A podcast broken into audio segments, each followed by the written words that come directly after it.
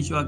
競馬ラジオ馬ナインです。8月31日、えー、火曜日ですね。本日のながら競馬ニュースをお届けしていきます。本日も3本です。とまず1つ目はですね、えー、トースポさんからですね。うんえー、こちらはですね、あの渡辺薫、柏木修法、私たちはこう見た新潟2歳ステークスというね、まあ、この 2, この2人の、えーまあ、レースの振り返りっていうのがね、毎週コラムでね、あるんですけどね。うんまあ、たまにこのラジオで取り上げてます。えー、今週はね、新潟2歳ステークスについてね、取り上げておりました。えー、渡辺、まあ、これ、表題がね、レースレベルそのものも A ランクに評価していいということでね、えー、この2人の、まあ、コメントのやりとり、ちょっと読んでいきますね、これね。えー、柏木、ここ数年は後の重症路線との結びつきが希薄で出走頭数まで少なくなっていましたが、今年は攻め馬の動きから素質を感じる馬が結構いました。渡辺。それを裏付けるように時計も前日のコバ3勝クラスより0秒1早い。レースレベルそのものもこれまでの新潟2歳ステークスの中では A ランクに評価していいなと。ね、コバ3勝クラスより早かったんですよ。これってすごいことですよね。この時期の2歳戦がね。柏木、はい、1分33秒8はこのコースになってから史上3位タイの高度計ですからねと。その中で勝ったセリフォスはバランス取れた高馬体でキャリア一戦の2歳馬とは思えない落ち着き満点の気配でした。渡辺、レースでも自在に立ち回れて上がりもメンバー最速の32秒8だから決め手も光ったと。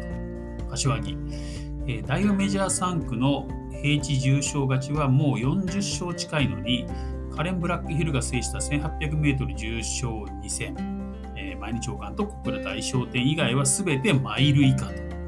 セリフォスは母父がフランスダービー馬のルアーブルですから、早熟なスピード型でもなく、2000メートルぐらいまで大丈夫そうに思えますが、点々点。父の距離適正が極端なだけに、距離延長は鍵になりそうです。渡辺。長くいい足を使うタイプだし、俺は距離延長も問題なくこなせると思うと。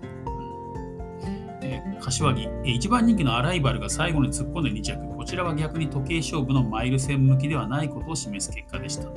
渡辺、え、自力でなんとか2着を確保したが、柏木君の言う通りで中距離の方がいいなと。それとプラス8キロはともかくとして長距離の動きから反応が物足りなかったし、それが道中の反応の鈍さにも現れた。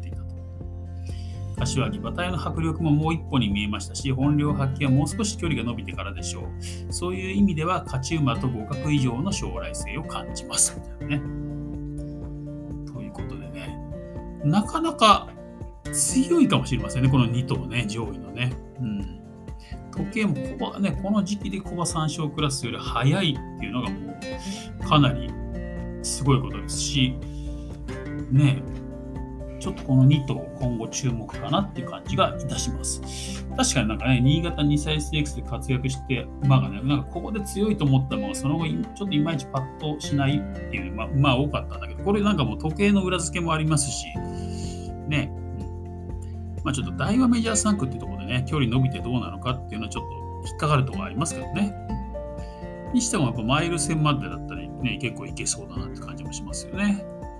そして、えー、アライバルの方はね、やっぱり最後の、まあ、昨日もちょっと言いましたけど、最後の足はなかなかのものだったんでね、あれは距離伸びた方が間違いなくいいだろうなって感じですよね。ちょっと楽しみかなと思います。はい。では続きましてですね、えー、こちらネット競馬さんのね、これも毎週火曜日よくお届けしているやつですね、これね。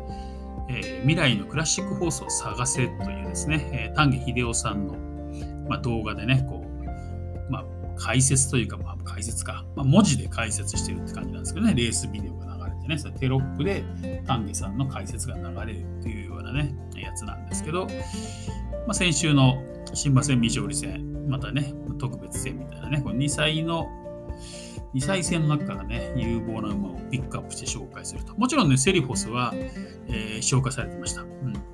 まあ、同じくね、コバ3勝クラスより速い時計だってことでね、将来性 S ランクなんて出てましたね。はい。その他にもね、ちょっと今週ね、いや、ちょっとこれ、本当にクラシック候補なんじゃないかなっていうのが何頭かで見ましたね。まずね、1頭、イクノ・イッソスっていう馬ですかね。これね、北三ブラック3区なんですけど、ちょっと強い馬出てきたなって感じですね。北三ブラックの3区、何頭かね、もう勝ち上がってますけど、この馬ね、今まで見たので一番強いんじゃないですかね。ノーザンファーム生産馬で、えー、6馬審査つけて勝ちました。なんかちょっとね、他の北三ブラック3区とはちょっと一味違うかなって感じしたんでね、イクイクのイッソスですね。ちょっと名前名前が面白い名前ですけどね。はい。イク、あ、じゃあ、イク、イク、イクイノックスだ。イクのじゃなかった。すいません。イクイノックスですね。はい。イクイノックス。ね、なんか、イクノディクタスとかと同じバーニシさんかと思っちゃいましたね。イクイノス、ノん？イクイノックスですね。よくなんか私言い間違いするんですよね、これラジオでね。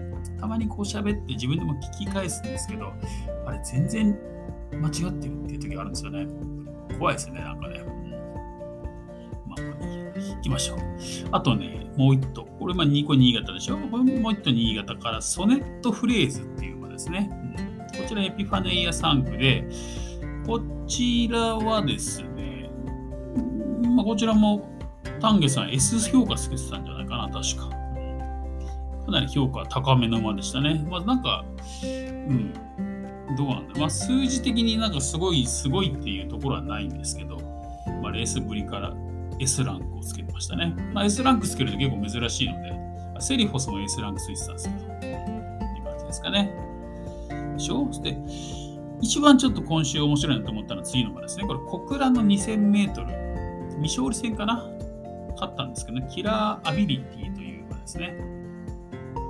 これディープインパクト3区なんですけども、えっ、ー、と、まあ、未勝利戦ということでね、ちょっと、なんだろう、そんなに注目されないんじゃないかなってとこもあってね、次とかはまだ狙い目なのかなって感じするんですけど、ディープインパクト3区で1戦、デビュー戦はいまいちだったんですけど、2戦目でね、ちょっと人叩きして変わってですね、7馬審査つけて勝ちました。しかもこれレコードです。レコード。こちらもね、すごいですね。小判2勝クラスより早かったです。同じ日の、同じ芝2000メートル。してレコード7馬審査。最後の末足が10秒切ってましたね。ラスト1、最後まで加速していって、普通ね、ラスト2ハロン目って一番早いんですよ。最後の1ハロンってちょっとバテるったりするじゃないですか。だけどこれもうしまいに向かってどんどん加速してて最後の1波の10秒台っていうですねちょっとあんまり見ないタイプですよねこれね、まあ、そういう時計の裏付けからもちょっとこの馬面白いかなと。ディープインパクト3ですね。はい。レコード勝ち。ちょっと覚えておいたらいいんじゃないですかねこの馬。この馬ちょっと面白いなと思いましたね。はい。でもう一頭ね、えー、小倉から同じ日なんですけど小倉の 1800m ちらで、こちら知りませんかな？ラスマドレスという馬ですね。はい。こちらの馬もちょっと面白くてですね、まあ、1800メートル勝ったんですけど、これは中距離戦じゃないですか。えっ、ー、とね、残り4ハロンから速くなったんですよね。残り4ハロンをですね、11ほぼ11.5で4ハロン走り抜けたっていう馬ですね。うん、切れ味っていう面ではね、さっきのキラーアビリティの方がすごいですけど、まあまあ、オスとメスなんて比べる必要はないんですけどね。こちらモーリスさんがですね。はい、ただ11.5、11.6、11.5、11.5ってね、最後までこうバテることなく、11.5をこうね、貫き通せるってなかなか強いなって、これはこれでね。まあ、丹下さんなんかもちょっとオークスに向けてちょっとね、狙って面白いんじゃないかなってね、コメント入ってました。はい。まあ、まあ、そんな感じしますね、これね。距離、ね、このスタミナといいますかね。うん、なかなかコバでもできなかったりしますよね、こういうことね。はい、ちょっと面白いなと思います。ということで、今週、まあ、先週か、先週デビューもしくは未勝利戦、まあまあ、重賞もありましたけどね、先週の2歳馬、結構面白い馬いたんでね、覚えておくといいんじゃないかなと思いますね。まあ、キラーアビリティがね、一番印象に残ったのはね、ラスト10秒台ってすごいですよね。はい、時計が遅くてだったら分かりますよ。ね、すごいスローペースで最後で上がりだけの勝負で10秒台っての分かりますけど、レコード出してますからね、これね。レースレコード出してて最後1波の10秒台だから、ちょっとなんか物が違うなっていう感じですよね。まあ、七橋印刷が買ってます。これは、これもノーザンファームの生産ですね。ちょっと期待できるんじゃないかなと思いますね。はい。ということで、えー、最後3番目ですね。今週は札幌でね、2歳ステークスあります。G3、こちら芝1800メートルですね。土曜日か。土曜日のメインなんですね、これね。えー、日刊スポーツさんから期待の決闘、ジオグリフ、洋芝もマイナスにならないということね、取り上げられております。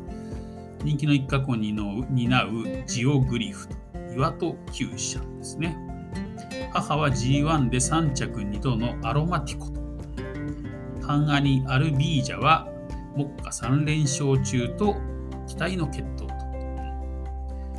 デビュー戦はスローペースで折り合い、スローペースで折り合い、直線半ば過ぎたあたりから一気に加速して勝ち切ったと。ですね。はい、土田助手のコメント。右回りは気にしてないし、用紙はもうマイナスになるほどではないと思うとの見通しを口にしたということですね。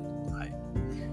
まあまあね、やっぱね、走ってみないと分かんないですよね。うん、なんで、このまあ、札幌2歳ステークス、まあ、距離もね、1800とちょっと長めでありますからね、クラシックに向けてね、ちょっと見どころのある馬っていうのもね、見つかる可能性ありますので、ね、ちょっとこの今週もこの2歳の重賞、まあ、小倉でもあるんですけどね、まあ、特にこの札幌2歳ステークスかな、こちら注目してね、いきたいなと思います。ということで、えー、本日は以上です。はい、また次回お会いしましょう。